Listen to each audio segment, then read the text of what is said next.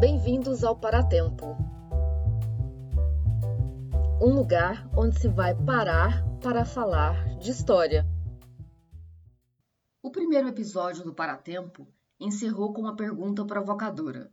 Você que é um corpo povoado de lembranças, convive bem com sua história? Dizemos corpo povoado porque se trata de um corpo que sustenta, na sua materialidade biológica, a abstração de um nome próprio, a totalidade de uma pessoa. Mas você, ouvinte, não é só um corpo que nos ouve, é também um ouvido que fala. Embarcado no tempo, o corpo pede palavra. Claro, pede também água e alimento, como sabemos, além de muitas outras coisas, porque afinal, ter e ao mesmo tempo ser um corpo dá trabalho. Diferente do que acontece com as coisas, a pessoa humana implica um devir, uma subjetividade que se transforma e se reconstrói, que tenta se manter coesa. Nossa idade presente se soma a todas as idades anteriores. Somos, ao mesmo tempo, sujeitos em transição e sujeitos situados em um dado momento, diante de alguma circunstância, lembrando o que já foi. O número do CPF não dá conta de nenhum deles. Nossa identidade, que não é passiva, mas sustentada, requer um labor permanente de articulação narrativa da memória. Números não bastam, é preciso dizer com palavras. Mas palavras não são apenas texto, são também ação, um substantivo que implica uma prática. Nesse episódio, vamos conjugar a memória em primeira pessoa. Eu lembro. Vamos falar sobre a memória individual e das práticas informais de registro as narrativas de si e os atos de preservação que legitimam nossa identidade e nos habilitam a honrar o próprio nome, com um legado e uma trajetória.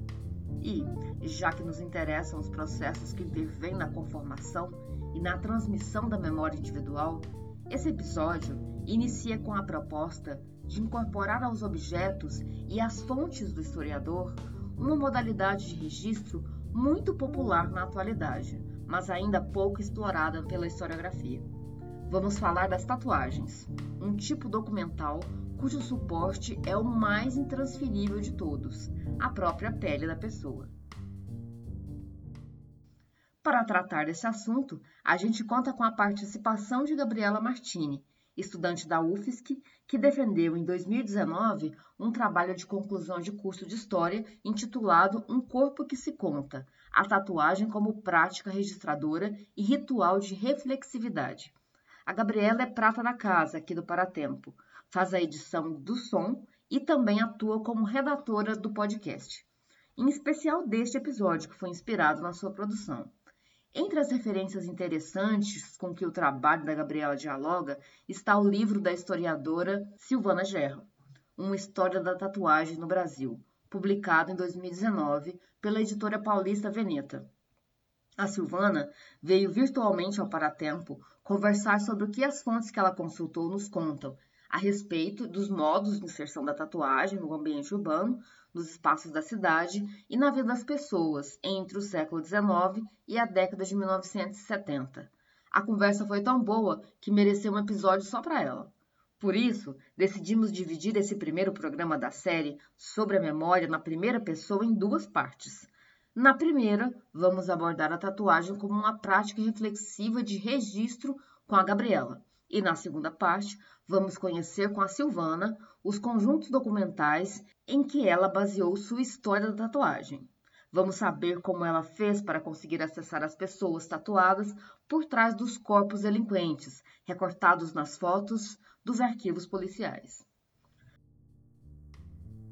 Tatuagens, como disse no século XIX o médico criminologista francês Alexandre Lacassagne, são cicatrizes que falam, Diferente das rugas e marcas de expressão, que aparecem silenciosamente e aos poucos, elas são marcas dolorosas e intencionais, feitas em partes escolhidas do corpo, literalmente incorporadas à materialidade móvel e performativa do suporte. As tatuagens exprimem figurativamente valores, desejos e concepções que conferem sentido aos acontecimentos da vida da história do tatuado. À semelhança da escrita, essa prática tem qualquer coisa de mortuário, porque nasce de um desejo de perpetuação daquilo que registra. Em princípio irremovível, a tatuagem supõe, já de saída, um compromisso por parte do tatuado, que se dispõe, ao menos em tese, a carregá-la na pele para o resto da vida. Daí, talvez, a razão das tatuagens serem empregadas para selar contratos de fidelidade e pertencimentos duradouros. E talvez por essas cicatrizes de tinta serem elas próprias restos de vida, os que têm suas peles marcadas por tatuagens as percorrem como quem relembra. Nesse ponto, vale para as tatuagens o que vale para as fontes históricas. Elas não falam por si mesmas, mas seu poder evocador suscita narrativas.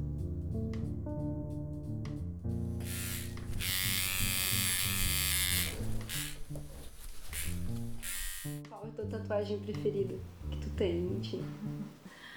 Essa aqui, que é muito simples. Uh, é juízo e foi a minha mãe que tatuou em mim. Uau! Foi a primeira tatuagem que ela fez, ela não tem nenhuma, ela não gosta muito, mas ela achou que seria válido. Tua mãe fez uma tatuagem? Sim, a minha mãe fez uma tatuagem em mim, na mão que eu usava pra fumar. Foi o que ela, tipo, escolheu, assim. Quero fazer pico que tu veja toda vez que tu for fumar um cigarro. Uau! Pesado, né? e tu, tu fuma ainda? Não. Eu parei de fumar no, na virada do ano agora.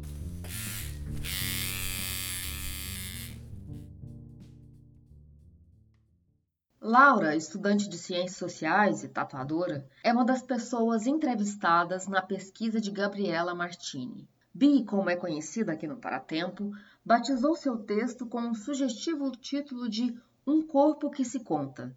E de fato, quem se aproxima do tema da tatuagem logo se impressiona com a riqueza de histórias que apelam a pactos de amor e de morte, às vezes desfeitos e sobrescritos por outras tatuagens. Não é o caso dessa, contada por Laura, que fala na entrevista sobre uma de suas preferidas.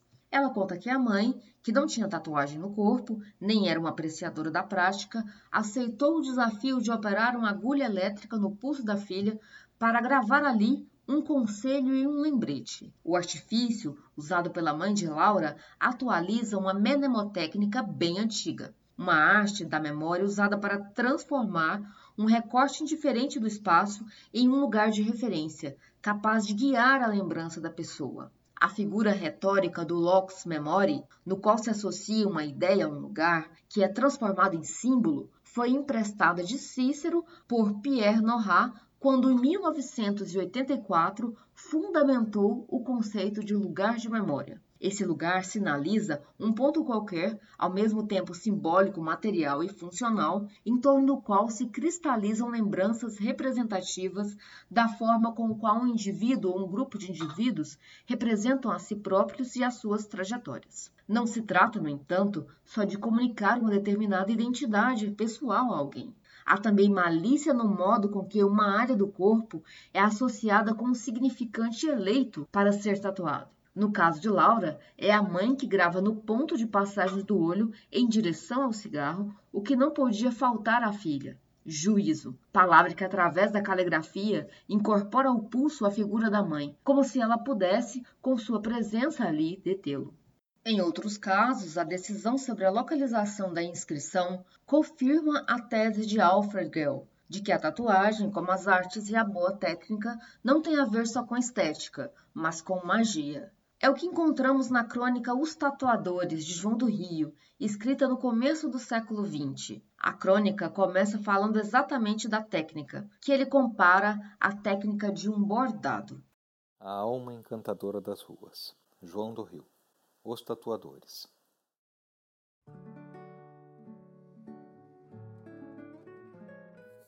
Os tatuadores têm várias maneiras de tatuar: por picadas, incisão, por queimadura subepidérmica. As conhecidas entre nós são incisivas nos negros que trouxeram a tradição da África e, principalmente, as por picadas que se fazem com três agulhas amarradas e embebidas em graxa, tinta, anil ou fuligem, pólvora acompanhando o desenho prévio. O marcador trabalha como as senhoras bordam. Lombroso diz que a religião, a imitação, o ócio, a vontade, o espírito de corpo ou de seita, as paixões nobres, as paixões eróticas e o atavismo são as causas mantenedoras dessa usança. Há uma outra, a sugestão do ambiente. Hoje, toda a classe baixa da cidade é tatuada. Tatuam-se marinheiros e, em alguns corpos, há o romance magiográfico de inversões dramáticas. Tatuam-se soldados, vagabundos, criminosos, barregãs, mas também portugueses chegados da aldeia com a pele sem mancha, que, influência do meio, obriga a incrustar no braço coroas do seu país. Andei com Madruga três longos meses pelos meios mais primitivos, entre os atrasados morais, e nesses atrasados a camada que trabalha braçalmente, os carroceiros, os carregadores, os filhos dos carroceiros. Deixaram-se tatuar porque era bonito, e são, no fundo, incapazes de ir parar na cadeia por qualquer crime. A outra, a perdida, a maior, o oceano malandragem da prostituição, é que me proporcionou o ensejo de estudar ao ar livre o que se pode estudar na abafada atmosfera das prisões. A tatuagem tem nesse meio a significação do amor, do desprezo, do amuleto, posse, do preservativo, das ideias patrióticas do indivíduo, da sua qualidade primordial. Quase todos os rufiões e os rufistas do Rio têm na mão direita, entre o polegar e o indicador, cinco sinais que significam as chagas. Não há nenhum que não acredite derrubar o adversário dando-lhe uma bofetada com a mão assim marcada. O marinheiro Joaquim tem um senhor crucificado no peito e uma cruz negra nas costas. Mandou fazer esse símbolo por esperteza. Quando sofre castigos, os guardiões sentem-se apavorados e sem coragem de sová-lo. Parece que estão dando em Jesus. A sereia da lábia, a cobra, atração. O peixe significa ligeireza na água. A âncora e a estrela, o homem do mar. As armas da república ou da monarquia, a sua compreensão política. Pelo número de coroas da monarquia que eu vi, quase todo esse pessoal é monarquista. Os lugares preferidos são as costas, as pernas, as coxas, os braços, as mãos. Nos braços estão, em geral, os nomes das amantes, frases inteiras, como, por exemplo, esta frase de um soldado de um regimento da cavalaria: Viva o Marechal de Ferro! Desenhos sensuais, corações. O tronco é guardado para as coisas importantes, de saudade, de luxúria ou de religião. Hei de lembrar sempre o Madruga tatuando um funileiro, desejoso de lhe deixar uma estrela no peito. No peito não, cuspiu o mulato. No peito eu quero Nossa Senhora. A sociedade, obedecendo à corrente das modernas ideias criminalistas, olha com desconfiança a tatuagem. O curioso é que, e esses estranhos problemas de psicologia talvez não sejam nunca explicados. O curioso é que os que se deixam tatuar por não terem mais que fazer, em geral, o elemento puro das aldeias portuguesas, o único quase incontaminável da baixa classe do Rio, mostram sem menor receio os braços, enquanto os criminosos, os assassinos, os que já deixaram a ficha no gabinete de antropometria fazem o possível para ocultá-los e escondem os desenhos do corpo como um crime. Por quê? Receio de que sejam sinais por onde se faça o seu reconhecimento? Isso com os da polícia, talvez. Mas, mesmo com pessoas cujos intentos conhecem, o receio persiste, porque, de certo, eles consideram aquilo a marca de fogo da sociedade, de cuja tentação foram incapazes de fugir levados pela inexorável fatalidade. Há tatuagens religiosas, de amor, de nomes, de vingança, de desprezo, de profissão, de beleza, de raça e tatuagens obscenas. A vida, no seu feroz egoísmo, é o que mais nitidamente ideografa a tatuagem. As meretrizes e os criminosos, nesse meio de becos e de facadas, têm indeléveis ideias de perversidade e de amor. Um corpo desses nu é um estudo social. As mulheres mandam marcar corações com o nome dos amantes. Brigam, desmancham a tatuagem pelo processo do madruga e marcam o mesmo nome no pé, no calcanhar. Olha, não venhas com presepadas, meu macacuano. Tenho-te aqui, desgraça. E mostram ao malandro, batendo com o chinelo, o seu nome odiado. É a maior das ofensas nome no calcanhar, roçando a poeira, amassado por todo o peso da mulher. Há ainda a vaidade imitativa. As barregãs das vielas baratas têm sempre um sinalzinho azul na face. É a pacholice, o grande potê, a gracinha, principalmente para as mulatas e as negras fulas que o consideram seu maior atrativo. Quando envelhecem, as pobres mulheres mandam apagar os sinais porque querem ir limpas para o outro mundo.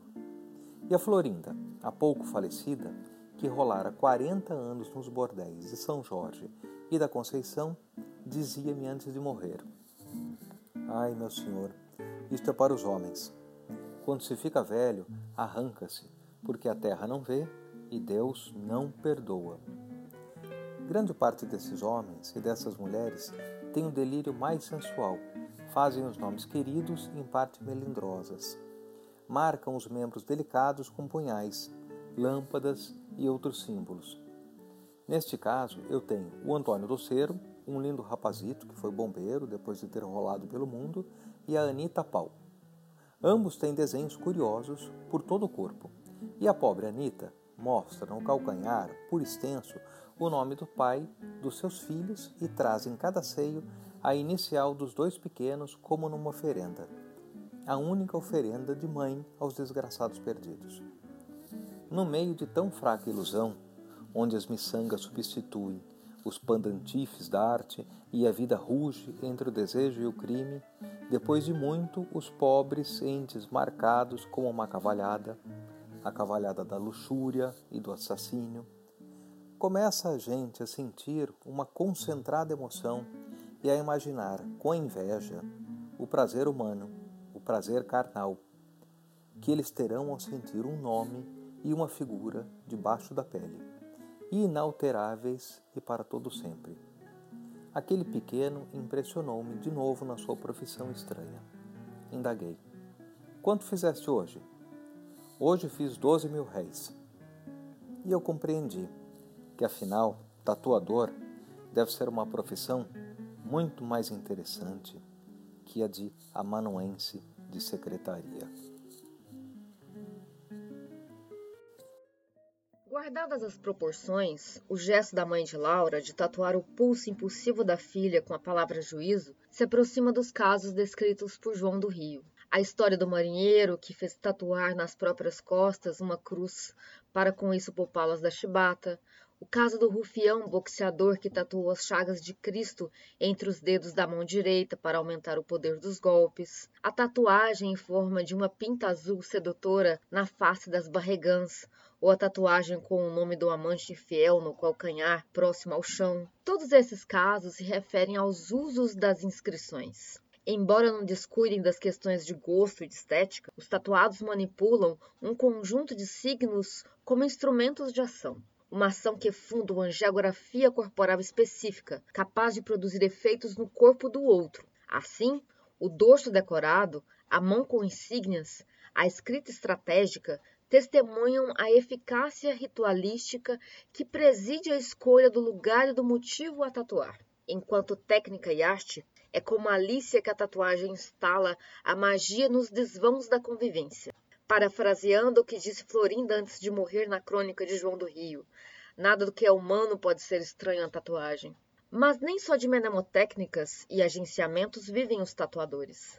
Além de performar regras de interação social em proveito próprio, essas inscrições fornecem indícios de um tempo vivido, experimentado subjetivamente e passível de ser contado. E aqui voltamos ao tema da memória, ou mais especificamente, de uma memória cuja plasticidade serve ao ordenamento temporal de nós mesmos. Bernard Lair, um sociólogo que se aproxima da psicologia e da história, afirma que nosso costume de anotar coisas em agendas e de montar cronogramas, listas de coisas a fazer, escrever diários e até mesmo aquelas escritas não ordinárias, guiadas por intenções estéticas, como a dos escritores, são instrumentos de conformação da nossa temporalidade, da nossa espacialidade e de nossa linguagem. Segundo o sociólogo, esses gestos permitem ao ator dominar simbolicamente o que então ele dominava na prática: linguagem, espaço e tempo. Por meio de relatos e sínteses parciais, colocamos em ordem e coerência onde não necessariamente havia. Documentos típicos desse procedimento são os memoriais acadêmicos e o currículo vitae, terror que ronda os ministérios, pois que no próprio nome original em latim o currículo já expressa esse objetivo: mapear o percurso de uma vida. Ninguém definiu melhor as regras implícitas de composição desse documento do que a poetisa polonesa Wisława Szymborska. Escrevendo um currículo.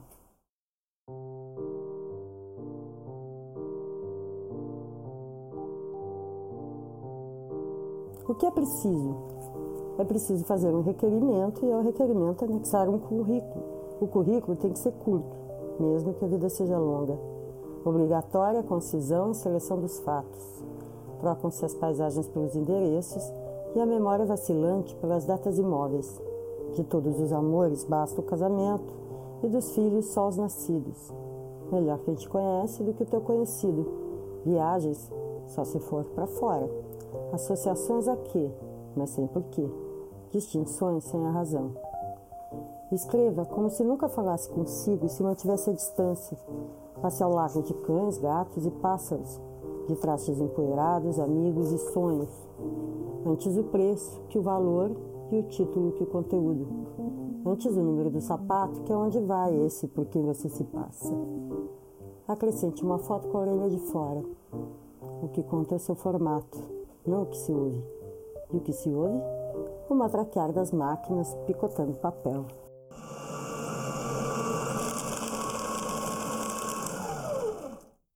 Com suas composições de signos e cronologias próprias, as tatuagens atestam materialmente para o sujeito uma ideia de continuidade e coerência no tempo. Rompendo com o sigilo e a domesticidade dos diários íntimos, elas estabelecem uma espécie de diário visual que circula pela cidade e se oferece ao olhar. Essas inscrições, assim como as escritas de si e os pequenos rituais reflexivos que a cercam, registram a busca permanente de sentido para a própria experiência o trabalho inesgotável de reunificação de um sujeito fragmentado pela multiplicidade de papéis a cumprir nos diferentes contextos por onde ele atua, dentro de uma sociedade cada vez mais especializada.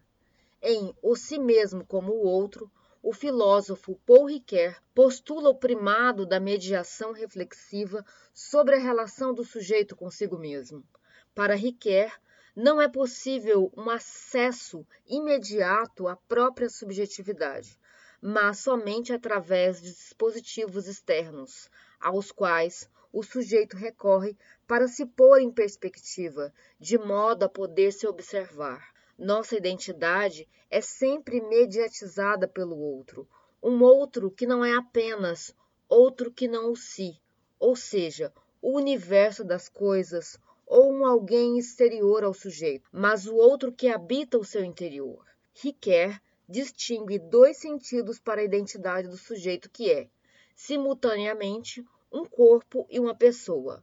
O primeiro deles representa uma noção de singularidade da identidade de uma coisa consigo mesma, a mesma idade. A segunda, figura da identidade, que ele chama de ipseidade, corresponde ao primado do tempo, que atua sobre o sujeito enquanto fator de dessemelhança, afastamento, de diferença. O título do livro, Si Mesmo como o Outro, condensa os parâmetros com os quais o filósofo constrói uma filosofia possível do sujeito, baseado em uma hermenêutica de si. Não existe um meu, apenas um sujeito que se objetiva, aparando as arestas de sua identidade histórica, mutante e multifacetada, através de uma narrativa. Uma alteridade que não é, ou não é apenas comparação, é sugerida por nosso título.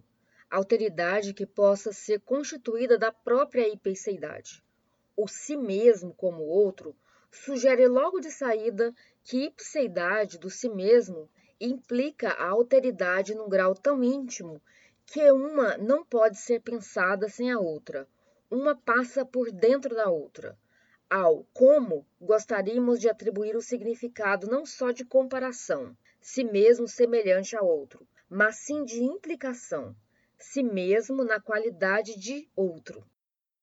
Segundo Riquet, a ameaça que o tempo representa para a identidade não é inteiramente conjurada, a não ser que possamos colocar na base da similitude e da continuidade ininterrupta da mudança um princípio de permanência no tempo. Dessa forma, ao explorar o que há de equívoco no termo idêntico, Riquet distingue três diferentes dimensões da identidade: a sua temporalidade, a sua narratividade e a sua dimensão ética. Essa última se realiza pela promessa de permanecer igual a si, reconhecível pelo outro.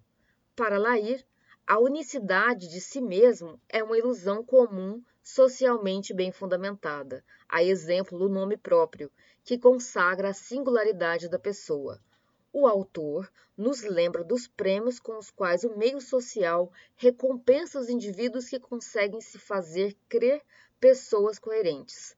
Como ele diz, há um ganho simbólico e moral específico em se pensar idêntico ou fiel a si mesmo em todo tempo e lugar, seja quais forem os acontecimentos vividos ou as provas sofridas. Esse corpo que constitui matéria viva, tem uma extensão e uma durabilidade limitadas. Ele é, ao mesmo tempo, a morada do ser e objeto do olhar alheio.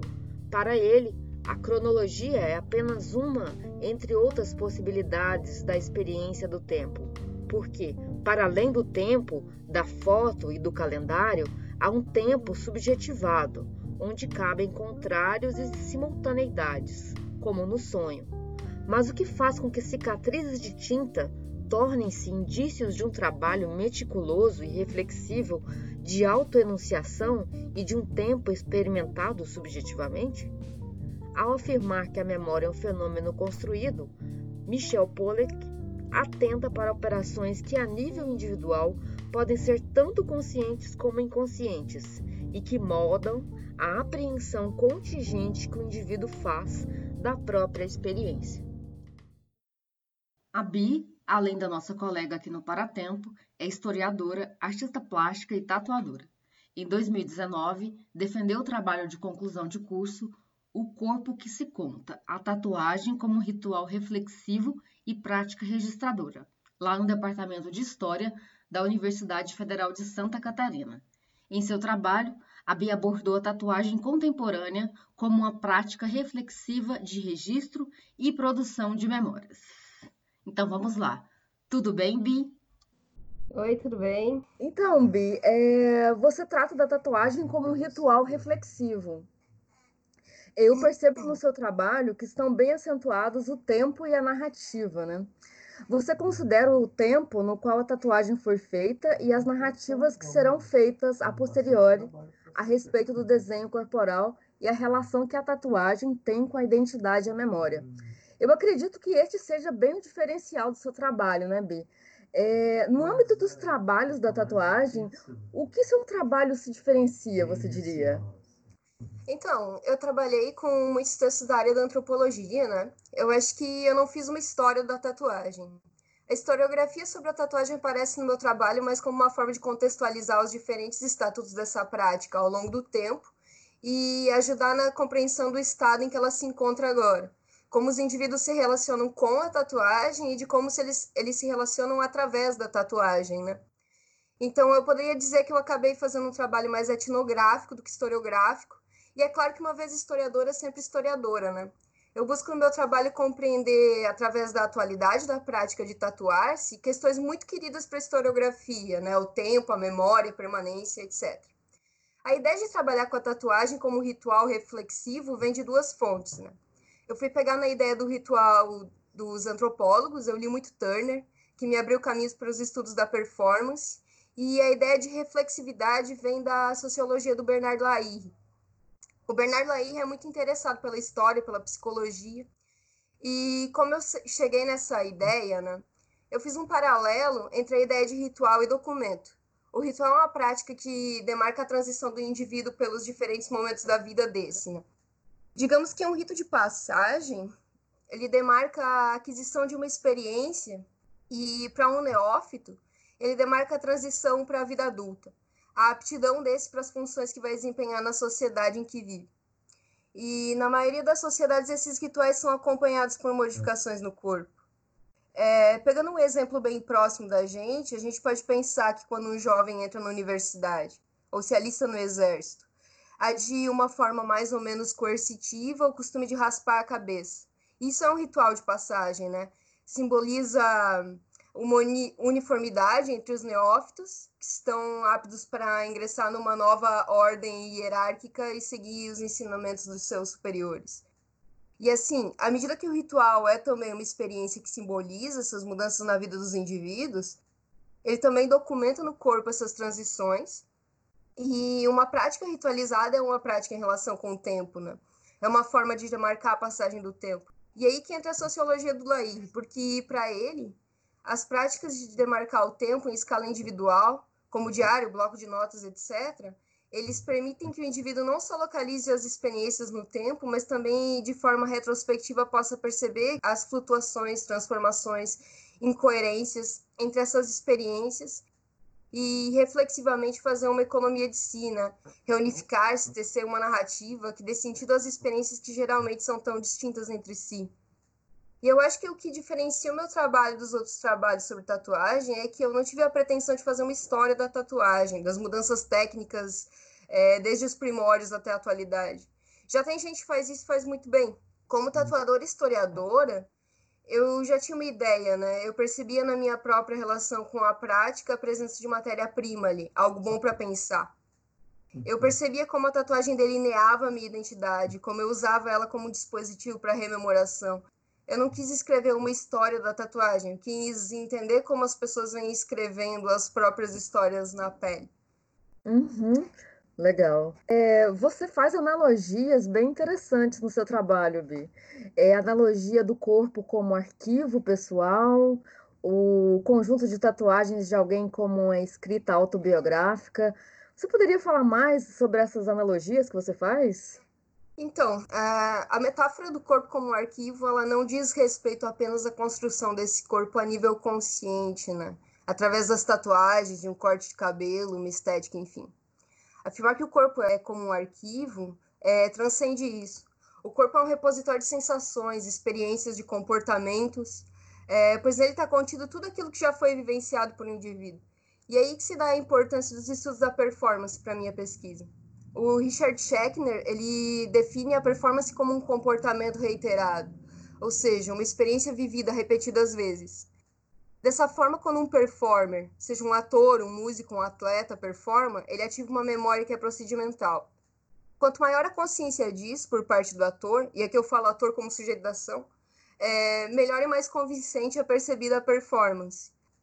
Quando um ator expressa uma emoção, essa emoção não é fingimento, mas sim a ativação de uma memória arquivada. Veja bem, se você já experimentou alegria ou tristeza, para pegar dois exemplos mais simples e considerados opostos entre si, enfim, se você já experimentou essas emoções e percebeu como elas funcionam no seu corpo, como seu corpo reage a elas, há uma forma ali. E essa forma com que as pessoas experienciam esse tipo de sensação está arquivada em si. É claro que cada indivíduo experiencia essas sensações de forma particular, mas é um referente universal que faz com que seja possível para o espectador de uma peça teatral identificá-las, a ressonância, um atravessamento universal no particular e vice-versa. O que a tatuagem faz, então, não é transformar o corpo em um arquivo, mas sim registrar essas experiências na camada limite entre o mundo interior e exterior de indivíduo, ou seja, a pele. Nisso ela opera como dispositivo para que essas sensações sejam reativadas através da narrativa. E a tatuagem tem é, também a sua própria performatividade, né? À medida que no momento da aplicação são ativadas memórias previamente narrativizadas pelos indivíduos, tipo, ah, essa tatuagem eu fiz quando viajei, essa daqui eu fiz para homenagear o nascimento do meu filho, etc. E essas experiências são transformadas em desenhos. É, também é ativada uma memória procedimental ali, através da dor, da excitação, da expectativa para ver o desenho finalizado na pele.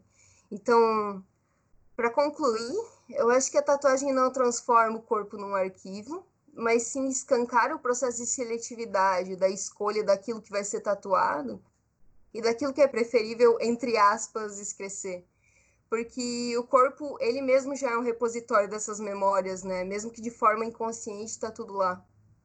Sim, sim, é, eu compreendo. É, a tatuagem, ela, até bem pouco tempo, ela era um estigma de grupos marginalizados, outsiders, rebeldes. Você acredita que ela ainda exerce essa função de estigmatização, assim? O status social dela se transformou nas últimas décadas para você, Bi?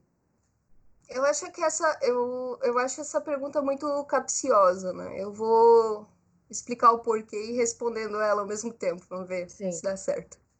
A princípio, eu diria que sim. Porque sim. atualmente você não é necessariamente considerado um homem criminal pelo simples fato de ter uma tatuagem. Hoje você consegue um emprego tendo tatuagem. Se você conseguir um emprego, é claro. Porque, né? É, mas o que eu quero dizer é que você não precisa viver de pista ou ser relegado às funções mais subalternas da sociedade simplesmente por ter uma tatuagem. Mas aí, você tem que pensar que hoje em dia existem novas formas de produzir periferia. A tatuagem se tornou, sim, um produto de arte que você pode consumir livremente. E se toda a cultura vira comércio na nossa sociedade, a gente tem um trânsito tão grande de imagens, tão intenso, que eu posso fazer uma tatuagem PA samoana, mesmo sem ser um homem de Samoa ou usar uma uhum. estampa gráfica africana sem precisar que algum mercador tenha trazido ela até mim. A questão aqui é que a tatuagem ela sempre está no corpo e esse corpo sempre está no mundo. O meu corpo não está num mundo regido pelos mesmos preceitos éticos e estéticos de um homem samoano. E onde eu quero chegar com isso é que o meu corpo tatuado ele tem um endereço bem específico nesse mundo, né?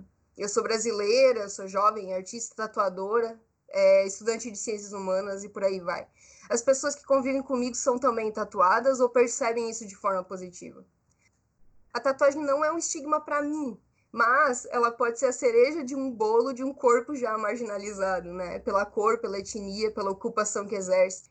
É, vale lembrar que no Brasil, a Escola de Criminologia do César Lombroso, que é um italiano, influenciou diretamente no Código Penal de 40, que vale até hoje. E ao ouvinte injuriado, o Lombroso foi um dos responsáveis pela repercussão da frenologia, que é a tal da técnica é, famosa né, de medir os crânios para apontar a aptidão de uma pessoa à criminalidade ou não. Ele escreveu uma teoria que apontava nas formas físicas de uma pessoa fatores no desenvolvimento de uma mentalidade criminosa. E ele dá a especial atenção às tatuagens. Ele era correspondente de, é, do Alexandre Lacassagne, que era também um criminólogo francês, que publicou um estudo coletando mil e poucos decalques de tatuagem entre detentos de guerra na Argélia. Então, eu acho que é difícil pensar, é, precisar quando uma tatuagem vai ter a função de um estigma, né? Tudo depende Sim. não da tatuagem apenas, mas do corpo em que ela está inscrita. Se ali no João do Rio, o estivador ele usa a imagem de Cristo nas costas para se safar de umas chibatadas, o sujeito pode muito bem sofrer violência por algum símbolo que carrega no corpo, sei lá, durante uma abordagem policial, essas coisas a gente sabe que acontece, né? Para concluir, eu acho que a gente experimenta uma sensação muito grande de liberdade, que a gente pode consumir arte e cultura. Hoje em dia, quem em outro tempo seria um outsider tem em diferentes níveis algum espaço na esfera pública e a gente consome cultura que essas pessoas produzem. Mas isso não quer dizer que a estigmatização não aconteça, né? Porque é, isso está lá no Goffman, né? que o estigma ele é relacional, ele não existe alheio às outras características do sujeito que porta ou do momento de interação com as outras pessoas. Uhum. É. O estigma está bem situado no olhar de quem olha, né? Na verdade. Uhum. E qual seria a relação da tatuagem com a identidade hoje, Bi? Ah, a questão da identidade, né? Identidade de algo é sempre relacional ao fator do tempo, a permanência desse algo no tempo. É o que faz com que a gente possa identificá-lo. Se, se você for pensar na identidade de uma coisa, uma cadeira, por exemplo, ela pode sobreviver por décadas e ainda ser a mesma cadeira, com algumas marcas de uso, mas a mesma. A identidade humana não funciona dessa forma, né? A gente é incoerente, a gente lança promessas de consistência toda vez que a gente se explica e a gente rompe com as promessas segundos depois, né? A gente está sempre atrasado em relação a nós mesmos. Se a tatuagem é uma das formas com que as pessoas demarcam a passagem do tempo em seus corpos, ela também demarca a apreensão desse tempo vivido. Ela objetiva o tempo e já é, estão dados ali dois momentos diferentes, né? O momento antes e depois da tatuagem. Se a pessoa ainda não possui tatuagens ao fazer, ela já está ingressando nesse vasto grupo de indivíduos tatuados. Mas para além disso, a escolha de uma tatuagem depende muito dessa transformação da experiência que se pretende registrar em um símbolo. E fazendo isso, as pessoas se narram. Elas explicam para o tatuador o porquê da escolha, elas explicam para seus familiares, amigos, elas explicam para si mesmas. Né? E narrar-se é uma das formas de lidar com o tempo, né? com as mudanças, as incoerências próprias da identidade humana. Eu penso na relação entre a tatuagem e a identidade assim. Eu poderia dizer que, ah, uma pessoa que faz um desenho de uma banda punk ou uma série de TV, ela está gerando identificação através desses símbolos entre outras pessoas que também gostam ou desgostam daquilo. E isso também, isso também funciona é parte da agência da tatuagem. Mas eu gosto mais de pensar sobre a própria racionalidade da prática do, do que sobre os resultados dessa escolha, né? Para mim, o que antecede a escolha é, é mais exuberante, é mais saboroso. Esse momento de reflexividade, de pôr na balança o que foi vivido, de autoavaliação, que permite que a gente se olhe no espelho e ali veja as fraturas do tempo e as nossas expectativas frustradas e substituídas por outras. E em algum momento o sujeito precisa se objetivar, né? Transformar esse emaranhado de experiências e sensações em algo palpável. E a única coisa que dá conta disso é a narrativa, esse recurso da ficção que amarra o que foi antes e o que é agora e lança uma promessa para o futuro. E a tatuagem é um dispositivo para a narrativa. E é também uma prova de que determinada experiência foi vivida. Tipo, ah, olha, eu tenho uma tatuagem sobre isso, sobre essa viagem, sobre essa pessoa, e senta que lá vem a história, né? Porque tatuado, quando começa a contar a historinha. É. Segue, né?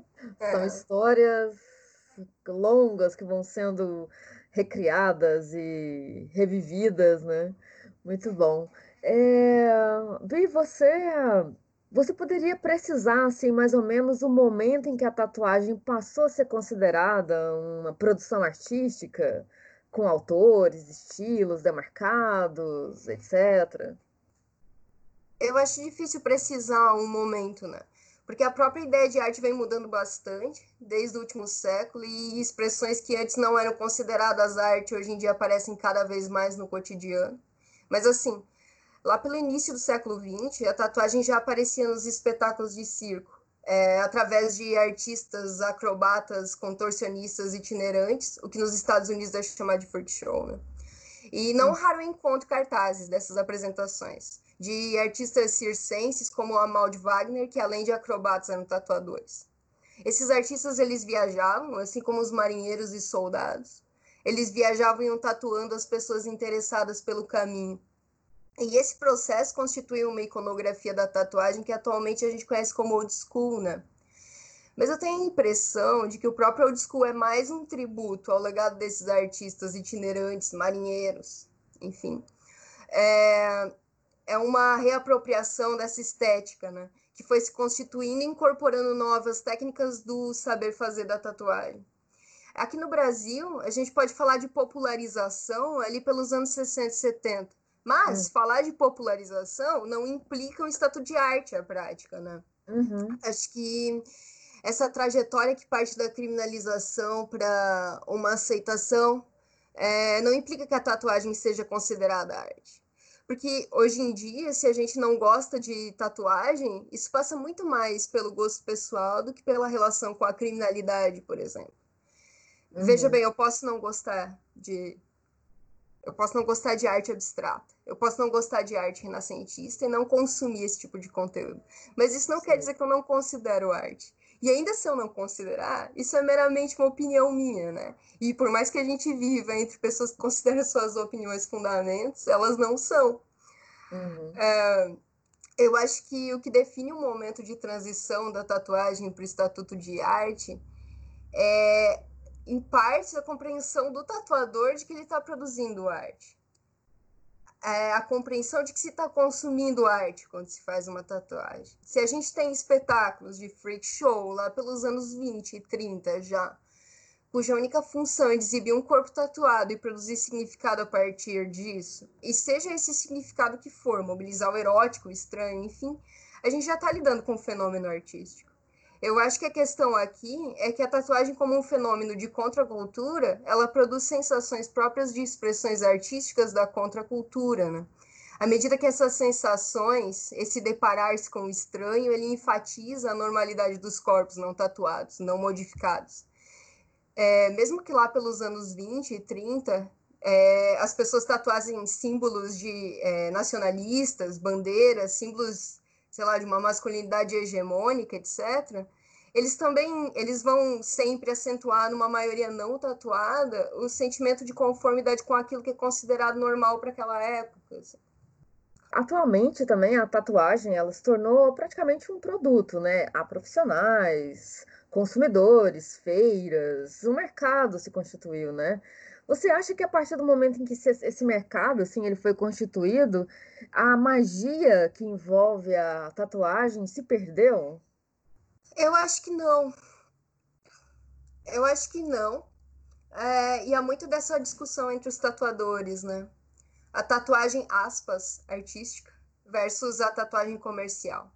Eu acho que cada pessoa, ao formular uma narrativa sobre aquilo que quer tatuar, seja por estética meramente, ou seja por um impulso do momento, essa pessoa simplesmente pelo fato de estar tá se tatuando, ela já está construindo identificação, demarcando o tempo do antes e depois da tatuagem.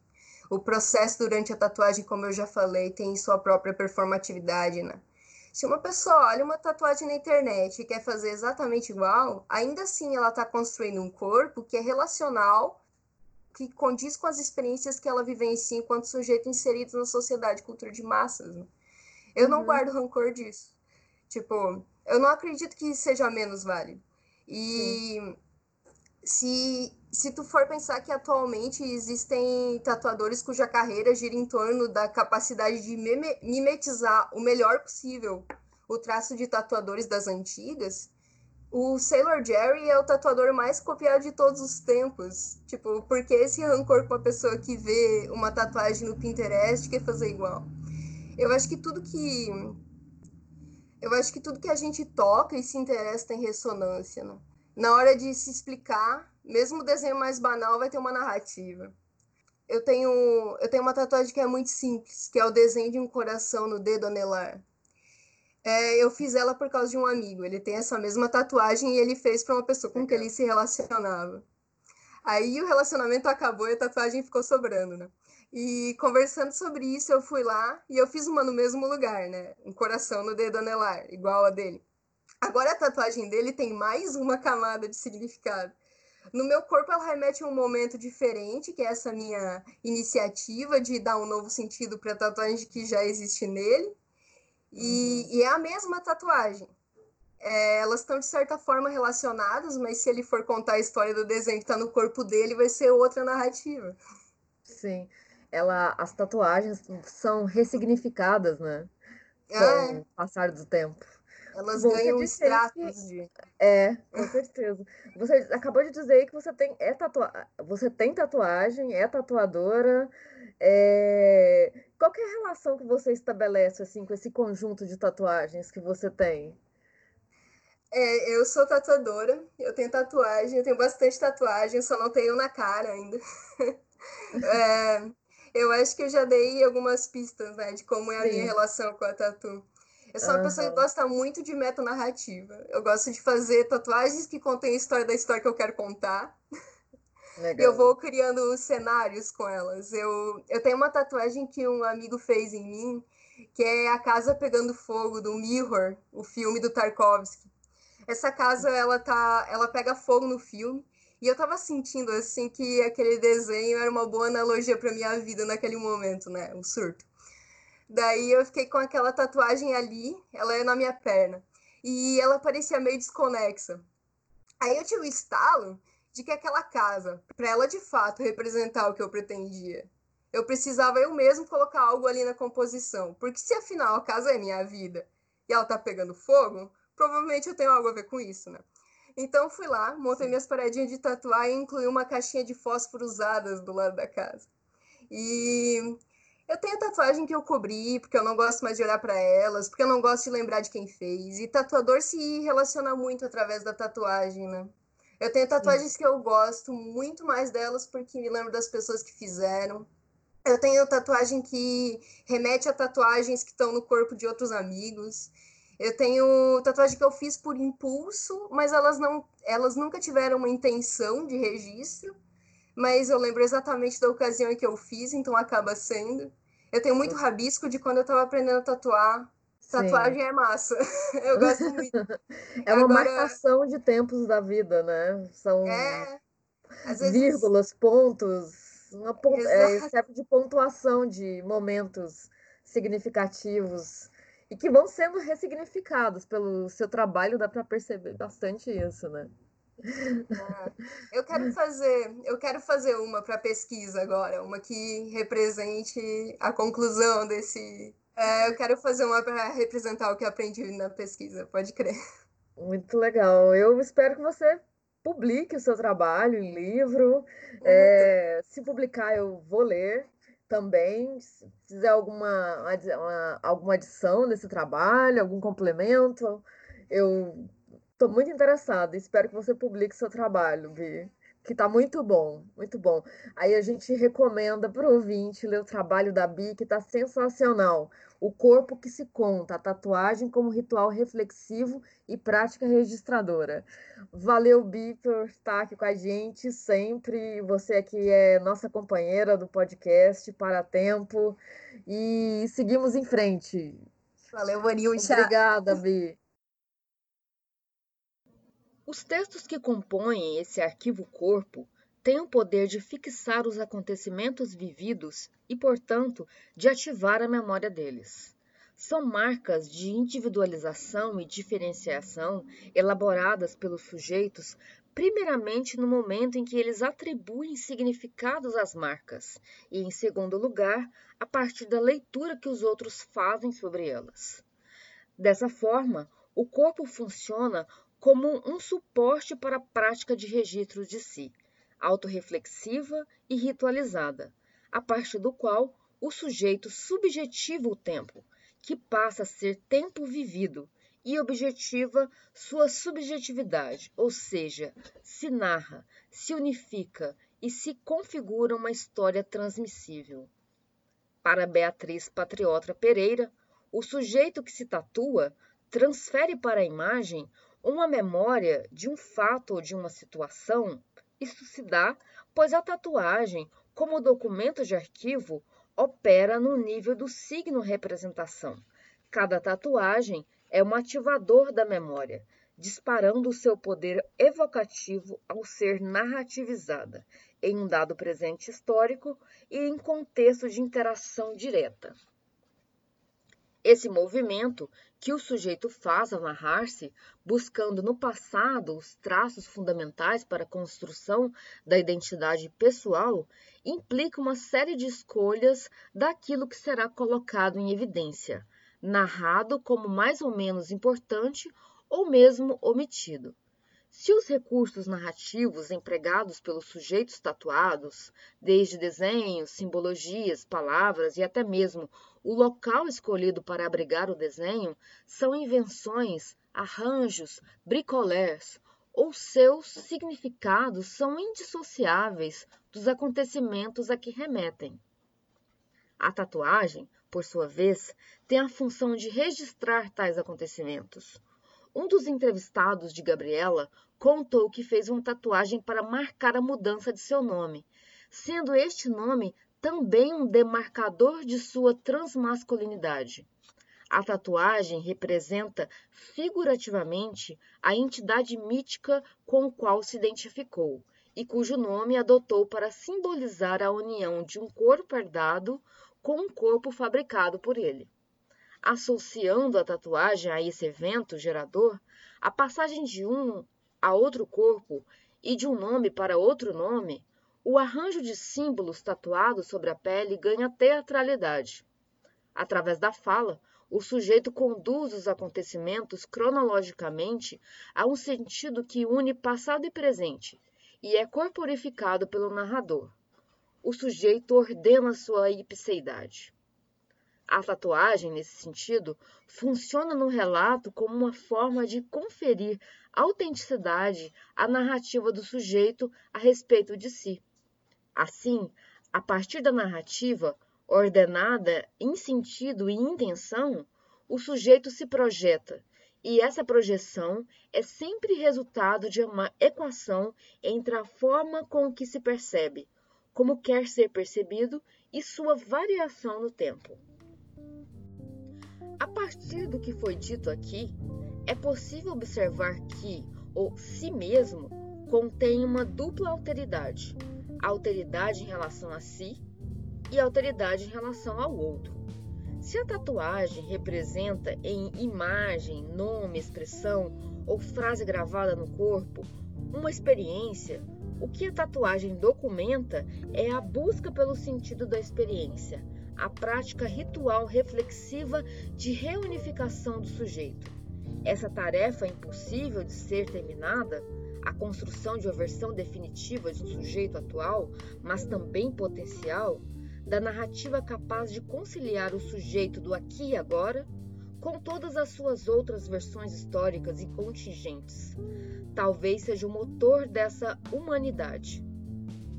Se a hermenêutica de si que Paul Ricoeur propõe é uma teoria apropriada à experiência humana, a lição que ela nos ensina é que a narrativa é uma pré-condição do ser. O eu, que só existe no currículo, é uma produção imaginária. É preciso narrá-lo para que se apresente ao mundo. Só assim, contando a nossa história, nos fazemos singulares, sobressaímos numa paisagem que não tem vista para si mesma. Nesse episódio, tratamos da tatuagem como uma prática reflexiva de registro. No próximo, vamos abordar a inserção da tatuagem no ambiente urbano e na vida das pessoas. Quem estará conosco é Silvana Gerra, autora do livro Uma História da Tatuagem no Brasil. Você pode acompanhar as postagens do Paratempo nas redes sociais e no nosso blog.